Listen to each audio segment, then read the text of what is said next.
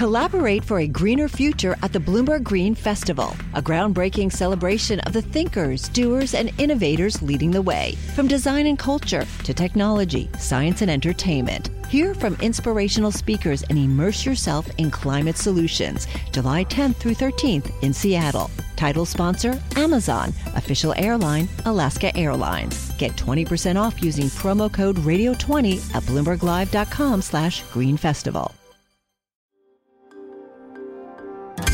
Le entregamos todo lo que necesita saber para comenzar el día. Esto es Bloomberg Daybreak para los que escuchan en América Latina y el resto del mundo.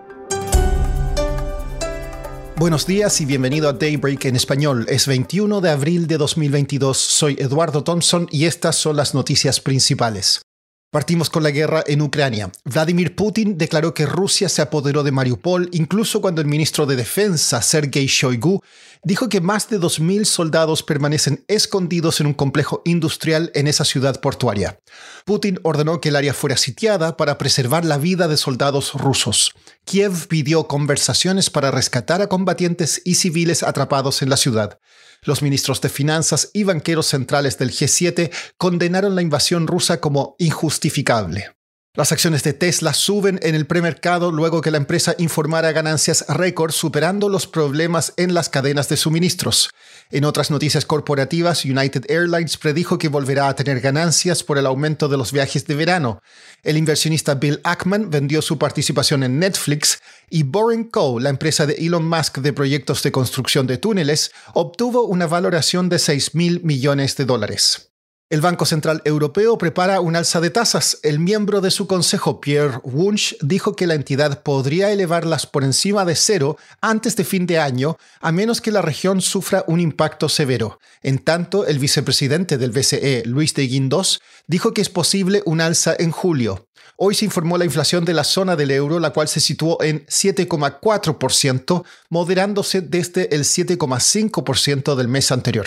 Pasando a América Latina, el subgobernador de Banjico, Jonathan Heath, eliminó tweets publicados previamente en los que calificaba el pronóstico del FMI para la inflación de México como exageradamente pesimista. Heath dijo que estaba comentando sobre datos incorrectos. En Colombia, el codirector del Banco de la República, Mauricio Villamizar, dijo que la inflación de los precios de los alimentos está por las nubes el directorio del banco estuvo de acuerdo en el momento y la dirección de los cambios en las tasas de interés, pero difería en el tamaño. Hoy se informa la balanza comercial de Colombia en febrero y la actividad económica de Argentina en el mismo mes, la cual se habría expandido tras una baja en enero. Ayer se informó que las exportaciones de Argentina llegaron a su mayor valor en seis meses gracias al aumento en los precios de la soya, maíz y trigo. Algunos de los más grandes equipos de fútbol del mundo, como el Paris Saint-Germain, la Lazio o el Manchester City, han incursionado en el mundo de las criptomonedas. Ignacio Olivera Doll, periodista de Bloomberg News en Buenos Aires, escribió hace pocos días un reportaje sobre estos tokens y su popularidad frente a otras criptomonedas. Bueno, los fan tokens son criptomonedas que empezaron a emitir los principales clubes del mundo hace más o menos tres años que le dan a sus tenedores o a quienes los compran algún tipo de utilidad, ¿no? Les permiten participar, por ejemplo, en decisiones que toman los clubes como el diseño del ómnibus del equipo, el eslogan del club o acceder a algunos beneficios, por ejemplo, como las compras de entradas VIP, sumando puntos con la tenencia de, de estos tokens. El plan inicialmente fue que los clubes pudieran acceder a una vía de financiamiento con estos, porque tanto en la venta de estos tokens como en las comisiones que cobran por las transacciones que hay en el mercado, los equipos acceden a una recaudación, pero que en estos momentos no representa demasiado en relación a sus gastos. Estos clubes recaudan menos de 30 millones de dólares al año en este tipo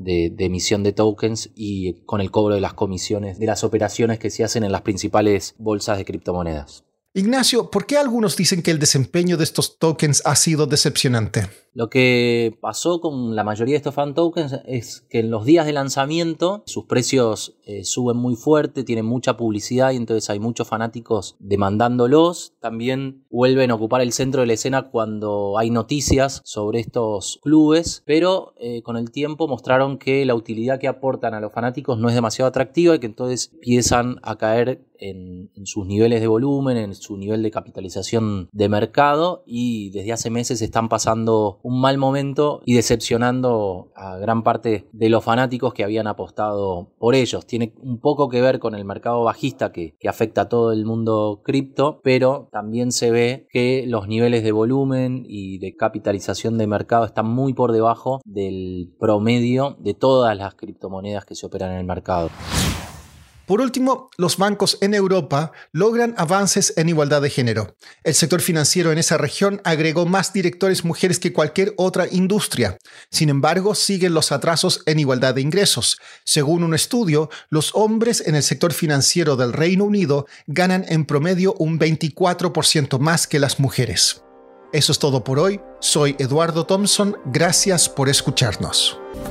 Para conocer todas las noticias que necesita para comenzar el día, revise Daybreak en la app Bloomberg Professional, donde puede personalizar las noticias que desee recibir. También puede suscribirse a la versión solo audio en Spotify, Apple Podcasts o la plataforma de su preferencia. Eso es todo por hoy. Escuche de lunes a viernes Bloomberg Daybreak.